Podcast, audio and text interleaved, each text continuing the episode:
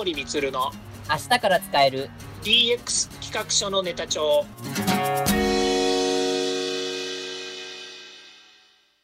こんにちは。サートプロの近森光です。こんにちは。アシスタントの堀内隆です。この番組は IoT、AI の教育事業の専門家近森光が DX デジタルトランスフォーメーションについて実際の事例を交えながら DX とは何か DX でどんな未来ができるかをご紹介いたします。事例をもとにお客様や社内に提案する企画書に落とし込めるまでの使えるネタのネタ帳としてお届けします。よろしくお願いします。DX 企画書ネタ帳。今回も DX と学びというテーマで、この DX と学び、この学びについて何を着手したらよいのかについて解説をいただきたいと思います。よろしくお願いします。はい、よろしくお願いいたします。では、次はこうレベル25ですね、3つ目の。だだん。全部進みましたね。ちょっと進みましたね、今の一気にレベル5から20も進んじゃいましたからね。もうちょっと10とか15とか、もうちょっと飛ばさないと、ちょっとこれは、あのー、結構このレベル5と25の間は結構溝が深いと言いますか、あのステップアップするのが結構段階が多いと思うんですよ。そうですね。はい、なのでね、レベル25になったら、じゃあね、結構行きましたよねって思うかもしれないけど、これはね、まだね、DX ではないんですよ。そうなんですよね。うんこれね、社内、社内 IT は導入できているが、DX まではまだまだ未到達の会社というふうに、まあ、定義はしてしまってるんだけれども、はい、PC は各自1台程度、それから Google ドキュメントとか Slack などチャットによる社内の SNS、それから申請はオンラインがもうメインになっていて、えフルテレワークも実施済みということですよね。うん、うん、でこれ、パッと見見ると、あのかなりあのデジタルは利活用してていいですよねってなりますよね。はい。うん、で、これ、ここのこの段階は何かっていうと、やっぱりデジタイゼーションの部分になってるんですよね。うん。なぜかというと、まあ、このバックグラウンドを見る限り、まあ、ほぼ全ての人たちは、えー、会社の中のプラットフォームですね。プラットフォームって言ってるのは、その IT を中心とした、えー、仕事の業務効率化を目指した、まあ、いろんなこうフレームワークが整ってきてるんだと思うんですよね。はいうん、例えば、レポーティングですよね。あの報告書とか、それからまああの案件をあのしっかりと管理をするといったときに、まさか手書きであのメモ帳に書いて終わりみたいなことは多分ないと思うんですよ。ないですね。はい。うん、多分会社の中で、またここで Google ドキュメントって使ってる以上は、多分 Google のね、例えばあの仕組みを入れてたりとかね、何かあのプラットフォームは作ってるんじゃないのかなと思うんですよね。はいまあ、あえてそのアプリケーションは何を使ってますっていうのは、特にこれで言う必要もないかもしれません。あと、スラックとかチャット、それから社内 SNS っていうものを活用してるっていうのも、これはコミュニケーションレベルの話なので、別にどれか一つにする必要もないですし、何を使っても構わないだろうというふうに思うんですね。はい、あの目的、会社としての目的は、えー、お客様にサービスを提供し、えー、お客様が喜んでもらえることっていうふうな定義をしたときには、会社の中でみんなでけんけんがくがく仕事をして、あの問題点を潰したり、お客様にいいものを提供するっていうようなコミュニケーションができているっていうこと自体は、これはあの対面であろうとも、SNS であろうとも、あの電話でも何でも構わないんですよね。うんですね。うん、で、その上で、例えば申請がオンラインでできてますねっていうのも、これも例えば会社に出社をして、えー、その、えー、臨機書に反抗して、隣の部長の上に置きますみたいなね、まあ、そういう物理的なことをせずとも、えーと、全てが、まあ、タイムリーに、えー、できるわけですよね。はい。タイムロスを生まなかったりすることもあるでしょうし、えー、まあ、その仕事がスムーズに進むっていうところの、やっぱり支援をしているっていうことがあるので、まあ、そういったところで言うと、この、えー、社内 IT が導入できている企業っていうのは、まあ、そういうところの、あの、なんていうんですかね、その、えー、IT を利活用するっていう部分ではとても良い、えー、状況にあると。でも、これでもまだデジタイゼーションのレベルなんですよね。うんうんこれ、一般的にこの社内の、えー、働く人の、えー、姿の話ですよね。生産性の向上というものはここであるんですけれども、じゃあ、この裏で流れている、ね、会社の血となっているもの、情報ですよね。情報がどこにあるのか、どこが、まあ、どこに起因しているのかっていうと、やっぱりこれはあの、えーと、企業運営というところまでしか行ってないですよね。うんですね。はい。うん。やっぱりそれ以上の、まあ、これ、あの定義しているのがこういうふうになっちゃっているので、まあ、それよりも、あの、えー、なんていうんですかね、会社のプラットフォームの中に何が含まれていますか、どんなデータマネジメントをしていますかっていうところでいくと、まだまだ、えー、足りない部分があるかもしれませんし、逆に、はい、えーと、こういった1人1台、えー、コンピューターがあったりとか、会社自体がデジタルをいっぱいやってるから DX だよねって言ってたら、日本の大半の企業は DX してるってことになっちゃうんですよね。まあそうですね、はい。うん、それは本質じゃないですよね。うん。うん、あのデジタル化することが DX だって誰も言ってないわけですよ。はい。うんまあ、デジタルを利活用しろとは言ってますけれども。はいはいはいはい。うん、だから、まあ、あの冒頭言ったその DX しなくてもいい会社とか、俺たちは DX なんて関係ないし、デジタルなんか使うつもりもないと。ね、いう企業さんがいてもおかしくないし、そういう企業はちょっと置いといたとして、はい、いや、うちはもう会社全員、あのえー、パソコン1台、1人1台だし、スマートフォンやタブレットも使ってるし、えー、コミュニケーションもツール使ってやってますと。で、お客さんともスムーズにそれで仕事ができていますっていうね、柔軟性のある会社の IT 化が進んでいるっていうことをレベル25だとすれば、はい、まあ、この先ね、えー、レベル100行くまでにはですね、まだまだいろんな課題はあるかもしれませんけども、まだ、えー、これはもうえー、デジタライゼーションというね、あの効率化を前提とした、えー、なんでしょうね、ロードマップの、まだ過程の一つなんですよね。うん。DX まではまだまだっていうところですもんね。そうですね。うんまあ、なので、まあ、ここから、まあ、DX していくっていうところになると、まあ、どこからやっていくまあ、何からやっていくかっていうところではなるんですけど、うん、これは、あれですかね、やっぱり、その、まあ、今活用している、まあ、例えば社内のデータとか、まあ、それから、まあ社まあ、社外も含めてなんですけど、データをこう利活用して、あの、より、その、まあ、新しい、また事業を生み出すくらいのことをちょっと、まあ、まあ、それがまあ変革だと思うんですけど、を遂げないといけないというところですよね。そうですね。いや、今ある姿がね、あの DX ができている姿だよって言うんだったら、これから5年、15年あのやってても安泰に伸びるんですよねって話なわけです。そうですね、はい。うん、でもそれってあの企業にとってみたら、そのことで固まってしまうっていうのは、ものすごく思考停止してますよね。うんうん、だってこれから新しい技術が出てくるデジタルディスラプターと言われている人たちがね、今目の前にあるリアルなビジネスを全部デジタルに置き換えて、世界ごとかっさらっていくような仕事をしてきたわけじゃないですか。ですね。はい。過去。ね。あの、まあ、これ、あまりね、あの、えっ、ー、と、一般的な話なので、あの、持ち出すと、アマゾンが小売店をだんだんこう追いやってるような話。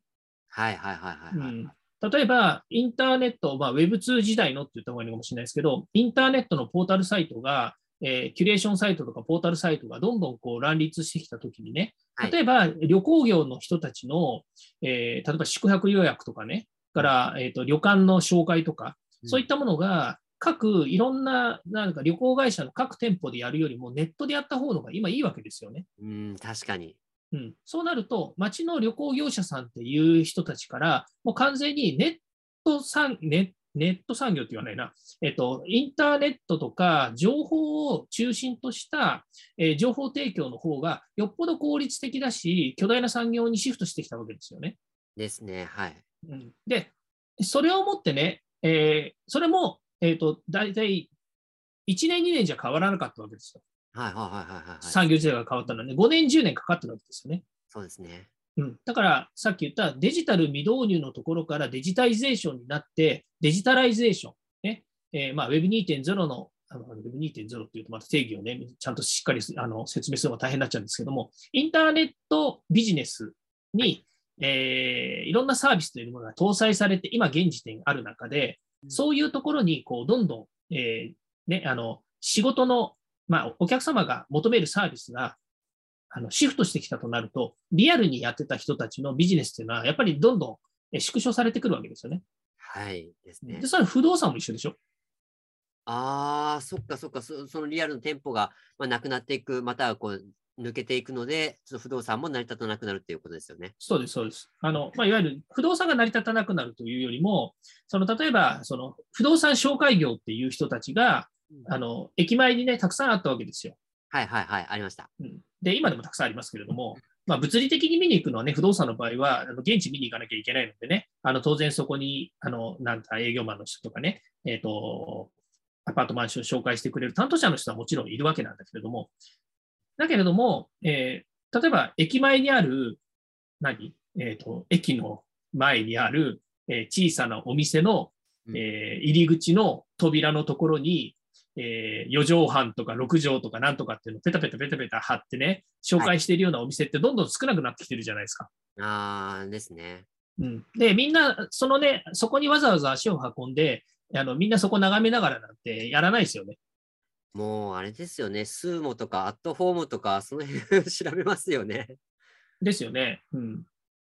結局、やっぱりそういうふうになっていくんですよね。うん。うん。まあ、ちょっと話戻ると、結局、その、えっ、ー、と、これからね、DX って今言っている流れの中に、今ある、今、今あるね、今自分たちがやってるビジネスが、この先2年、3年、5年安泰だよねと思ってるんだったら、手つける必要なんかないわけですよ。ああ、うん。自分の目の黒いうちはこの会社は潰させねえみたいな話をね、言う経営者だったらね、別にこのままでもいいのかもしれないんだけれども、はい、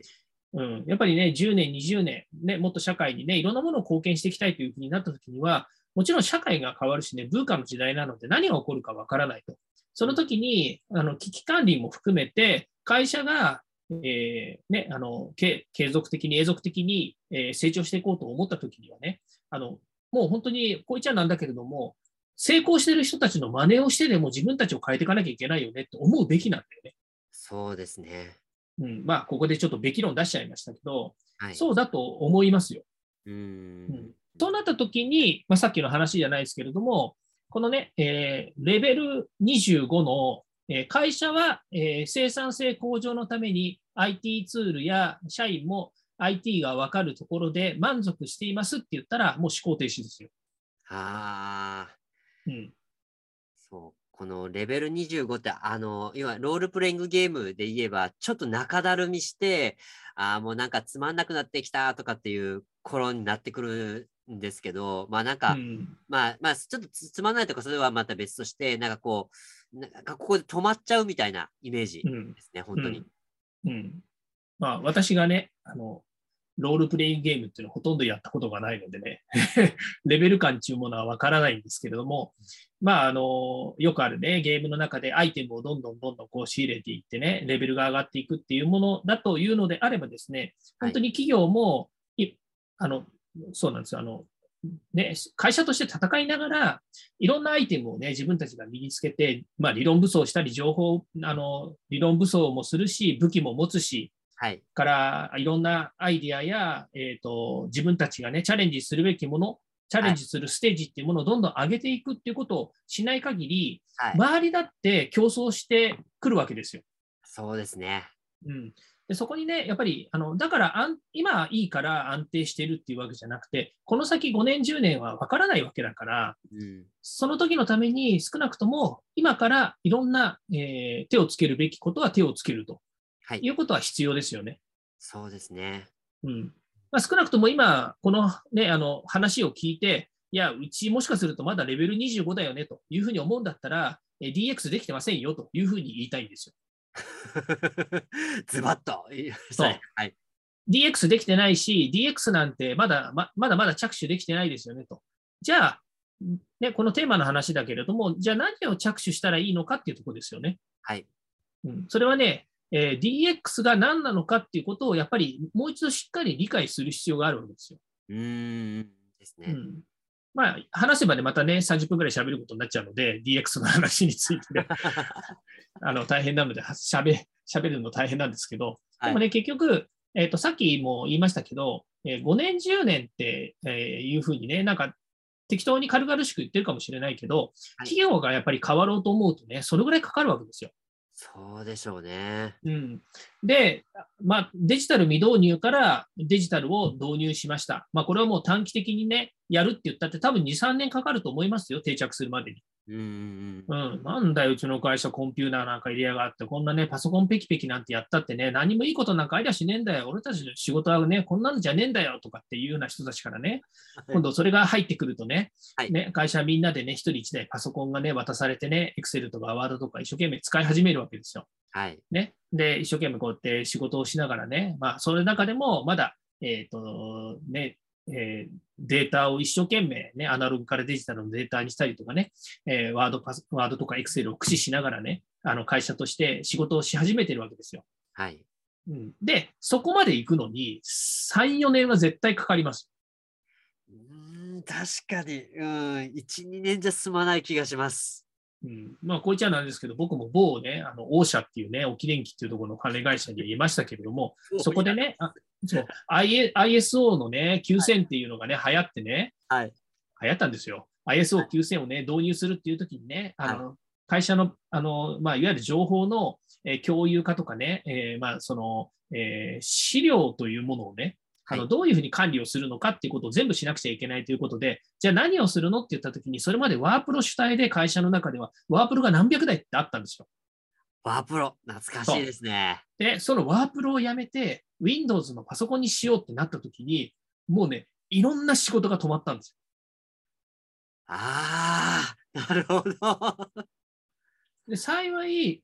僕はっていうかね、あの僕の部署では、あの僕があのパソコンを買ってくれっつって買ってもらって、パソコンペシペシやってたりしたから、僕の周りの人たちはパソコンっていうものには営業部なんですけどね、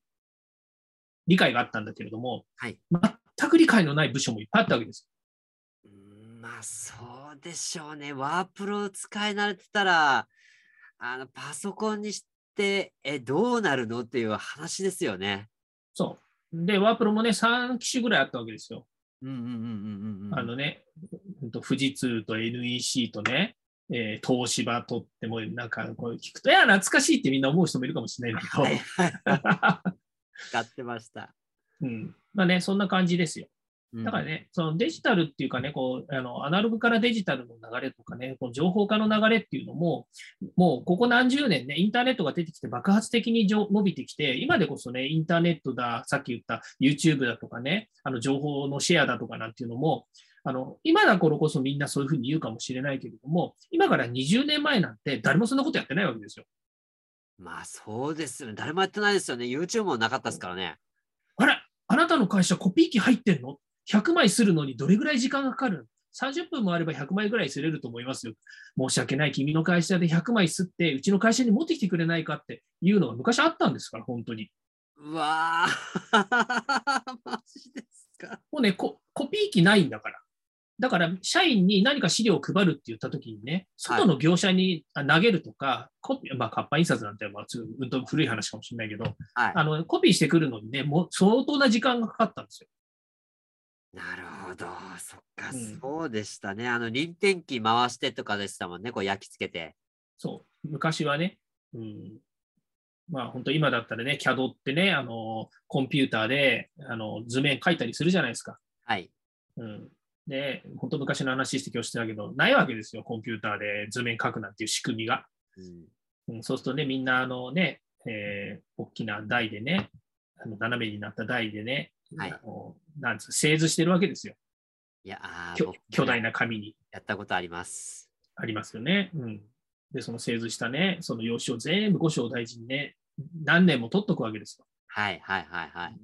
青ずりって言って分かりますかね青焼きしたものです青焼き、そうそう。ああ、もう懐かしいね。で、それをね、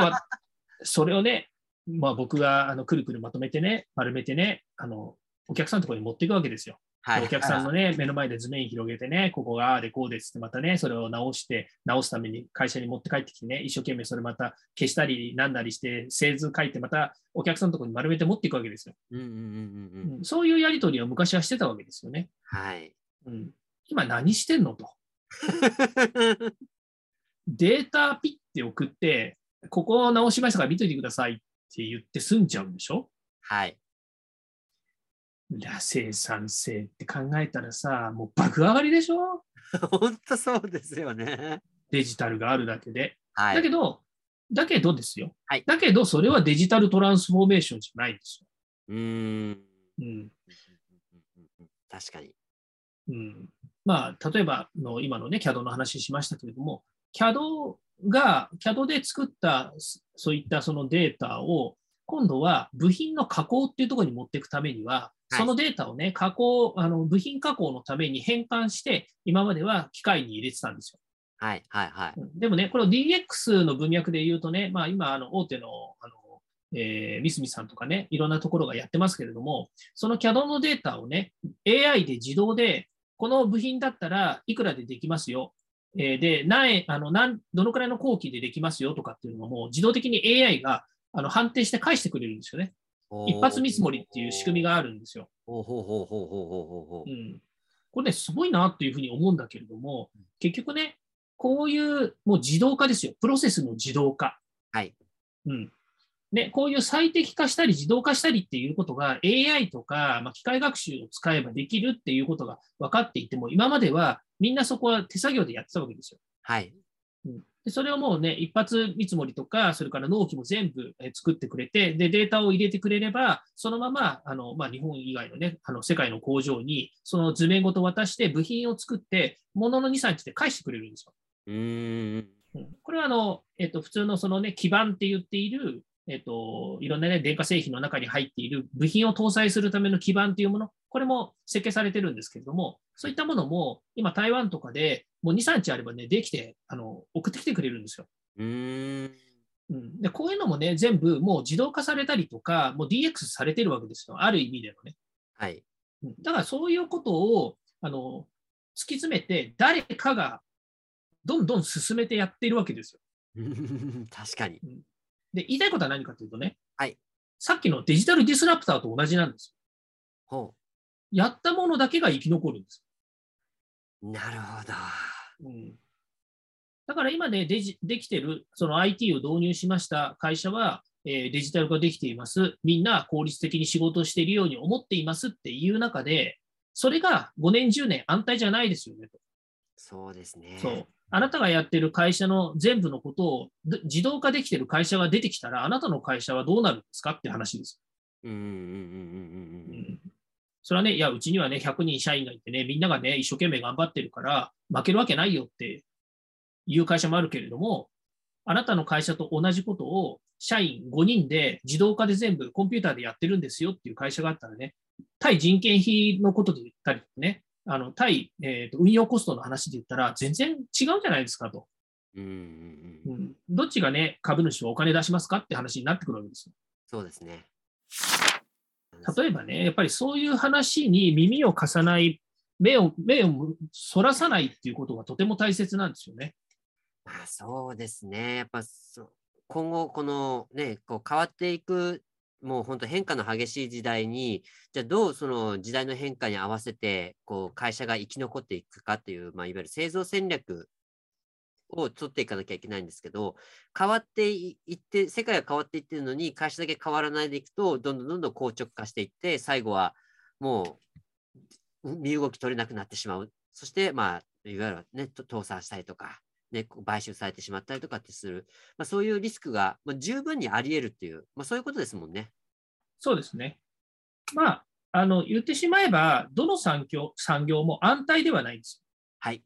ライバルもいるしね、当然、売り上げが大きかったりとか、マーケットが大きければ参入してくる人たちもたくさんいるでしょう。はい、で今時だったらデジタルを活用すればね、もっといいことができるんじゃないですかなんていうアイデアを持っている人たちだって、どんどん若い人たちから出てきます。うんうんまあ、そういう中で、だからといってね、あのまあ、あの僕なんかもそうですけど、若い人たちにはまだまだ負けねえよとかってね、言ってたって、やっぱりね、あの本当にね、ものすごいスピードでやられてきたらね、多分負けちゃうんですよ。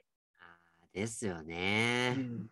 負けないように、やっぱり自分たちがね、先に手をつけなきゃいけないし、うん、えー、もっと言うとね、日本の企業が勝つためには、世界の中でもやっぱり、えー、自分たちが一番なんだと。ね、そう日本の中でやってる人がいないからよしではなくて、はい、世界的にやっぱりあの勝つためにはどうすりゃいいのかっていうことを真剣にやっぱり考えないといけないですよね。そうですね。うん。うんや、本当、あの、それを前提にして考えていかないと、今までこうやってきたから、これで大丈夫だっていうのは、もう前提としてないっていうことをもうネットに置かないと、もう本当にいけないっていう、もう今、そういう状態ですし、また経済状況とか、このまあコロナ禍も踏まえたこの不安定さを鑑みると、まあ、楽観視っていうしない方がいいような、うん、ふうに考えますよね。うん、そうですね。うんまあ、なので、D ね、今回のこの DX レベル25である企業でも、やはりまあ DX というところがまだ、あのできまだまだというところと、まあ、あとはこの DX はこの今の状態で、まあ、5年後、10年後もまあ安泰と本当に言えるのでしょうかっていうところをもう一度問いかけていただいて、で、それでもしこれはちょっと厳しいと思うんであれば、DX に向けた対策に、まあ、本腰を入れてほしいっていうところですよね。そうですね。DX25 があるんだから、DX、そのその今の流れで DX50、次は。まあ、50なのか100なのかは、ちょっともう僕もそこは設定してなかったですけど、まあ、じゃあ決め決めちゃおう。はい。DX50 と DX100 でいこう。はい。うん、DX50 と DX100 で、と設定して、まあ、この中身はまだどうでもいいですと。ただ、はい明らかに DX25 っていうのはデジタライゼーションの段階で DX には至ってませんと。はい、で、DX50 は DX できている企業でいいです。はい。まあ、さっき言ったようなね、例えばあの、えーと、AI を使って自動化してるとかね、はい、あのもうあの会社の売り上げをね、10倍にするぐらいの素晴らしいね、やっぱりこう、えー、DX をやっていますと。はい。で、言ったら、じゃあ DX50 でいいです。はい。DX100 はって言ったら、もうね、50年後、はい、100年後、絶対大丈夫ですと思うぐらい、素晴らしい会社であれば DX100 にしよう。あの、それ、あの、 GAFA でもそれ大丈夫でしょうか？ GAFA だって分かんないですよ。そうですよね。うん、だってね、今、今の話、今、ね、もうこう言うとね、もうあと3時間ぐらい喋っちゃうけど、はい。ツイッターをね、テスラのイーロン・マスクがね、6, 6兆円も用意してね、現金で買ったんですよ。個人で。そりゃ、あの、ね、テスラっていうかね、イーロン・マスクが DX してる人かもしれないですよ。そうですよね。でも現時点、ツイッターは6億で買われたんですよ。個人のもんですよ、個人。もう本当そうですよね。もうびっくりですよね、本当に。ツイッター個人の持ち物ですからね。で、1人200円取るとか言ってますからね。いやー。面白い。やりそうですけど、まあ、できないことはなさそう。で、でもね、今まで無料でみんなが使っててね、みんなが無料だからこそ、い。ろんな情報発信をしたね、ツイッター、なりすますもいるでしょうし、一人複数アカウントを持っているでしょうし、はい、から、えー、死んでるツイッターのアカウントももう倍ぐらいあるんじゃないの？はい、あると思います。うん、これをね、バイネームで1人1アカウントにするんだ。うん、世界のソーシャルナンバーを彼作るんですよ。うん。っていうような話になったときに、これ DX、もうね、DX って言えんの？みたいな。もう DX の先行ってんじゃねえの？と思うぐらい。うん、ですよね。うんあ、じゃあ、レベル100第1号はイーロン・マスクにしてあげよう。何ですか、その上から目線は。いや、まあまあ、まあでも、まあ、まあ、イーロン・マスク氏まで行けば、もう本当100って言っても、まあいいですよね、もう本当に。うん、あと、 GAFA の、えー、歴代社長はみんなレベル95ぐらいにしといてあげます。もういい加減にしてください。いやね、なそれの裏返しは何かっていうと、裏返しというかね、それそれなんでそういうことを言うかっていうとね、はい、あ何が起こるか分かんないんだっていうことを言いたいわけですよ。え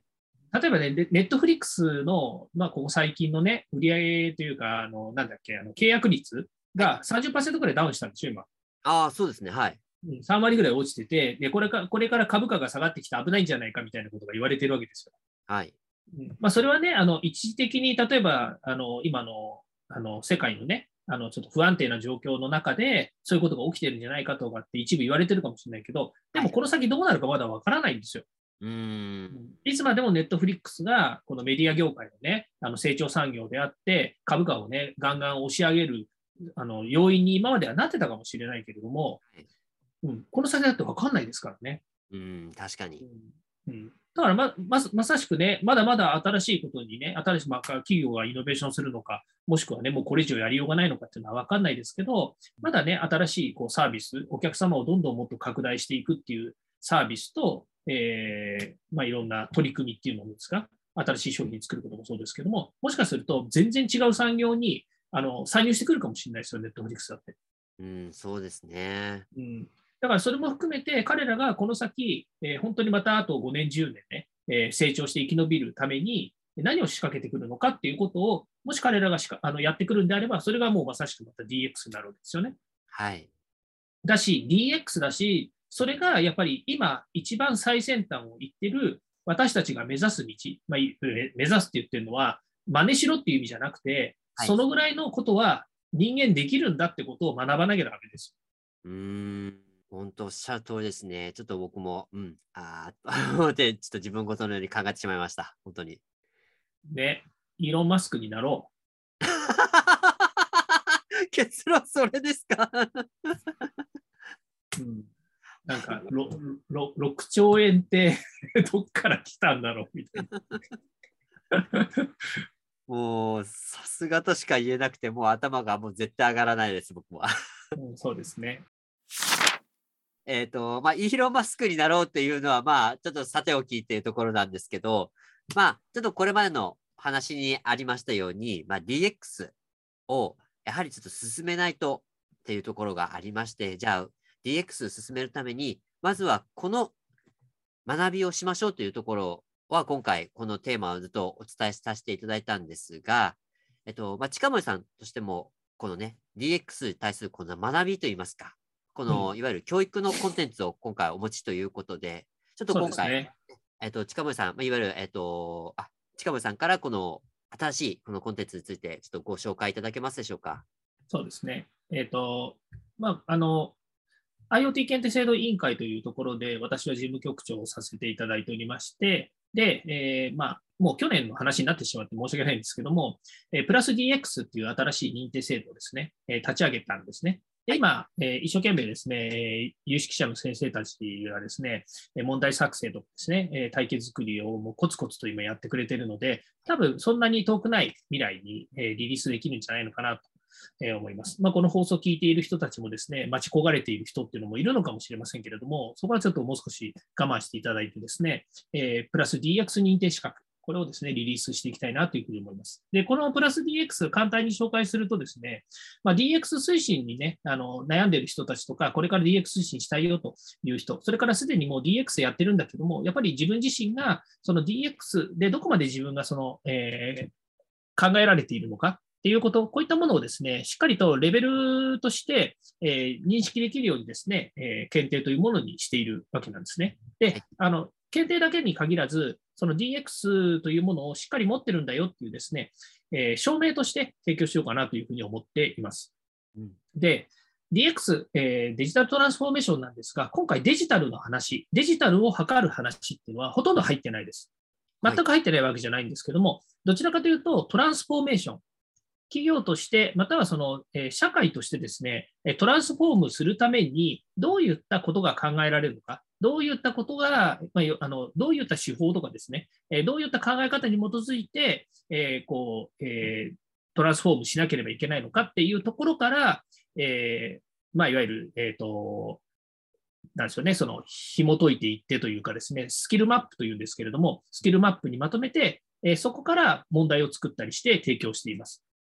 で、スキルマップはカテゴリーがですね、5つぐらいに分かれているんですけれども、まあ、そのちょっと5つを紹介するとですね、えー、1つ、まあ、まず1番は革新性、創造性というところですね。それから2番目が実現性、計画性。3番目が生産性と付加価値。4番目が継続性と人材育成。で、えー、5番目が競争ですね。共に作る、それから顧客視点ということで、えー、まあ、こういったですね、5つのカテゴリーで問題を作っています。で、この中には、もちろんそのデジタルを全く、えー、そうですね、あの、えっ、ー、と、主眼にしてないとは言いましたけれども、中には、例えば、イノベーションとかスタートアップとか、それから IoT、AI の話も出てきます。ただし、例えばネットワークは何ですかとか、AI って何ですかみたいな話っていうのは問うつもりはありません。それを使うことは前提として、えー、必要な考え方だったりとか、から、えー、まあ、例えば人材育成とかっていうのもデジタルの話ではないですよね。どちらかというと、え企業が成長して変わっ、経営成長したり変わっていったりするっていうことを前提とした人の育成はどういうふうにしていったらいいのかっていうことについて、えその手法とか考え方、こういったものをあの問うている問題だったりします。ということで、えーかなりですね、えそういう意味ではデジタルトランスフォーメーションの資格ではあるんだけれども、デジタルの部分は、まあ、極力出さないようにしています。で、そのコンセプトは何かっていうとですね、今デジタルに関する資格とか学べる場っていうのは世の中いっぱいありますよね。はい。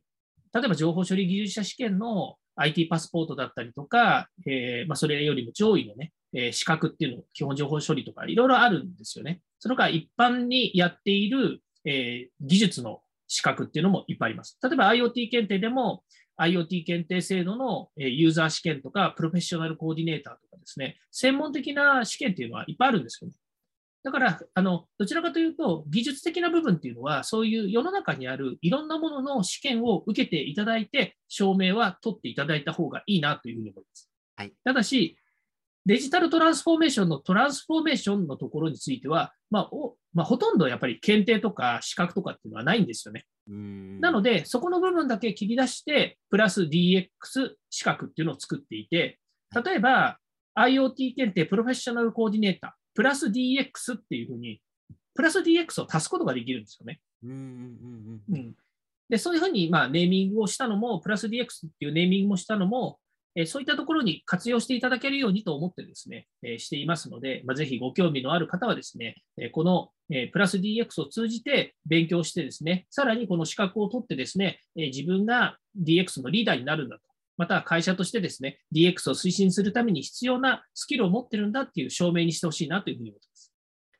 はい、ありがとうございます。はい、このプラス DX、えっと、認定資格試験ですね。あの、もうリリースですね、仮のリリースはされておりまして、あの、URL もちょっと公開しておりますので、まあ、ぜひ、あの、概要欄に貼り付けましたので、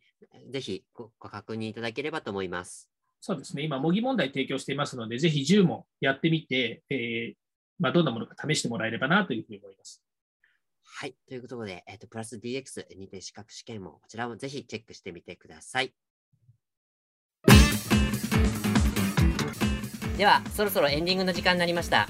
今回お話ししたことが社内社外問わず企画提案のネタになれば嬉しいですね毎日更新近森光の DX 企画書ネタ帳は Spotify、Google、Apple 各種ポッドキャストおよび Amazon Music で配信しておりますチェックしておきたいという方はぜひいいねやフォローお願いいたしますまた、もう少し詳しく聞きたいという方は、Facebook で近森光で検索、または東京都代々木にあります株式会社サートプロのホームページまでお問い合わせお願いいたします。よろしくお願いします。それではまた来週。また来週。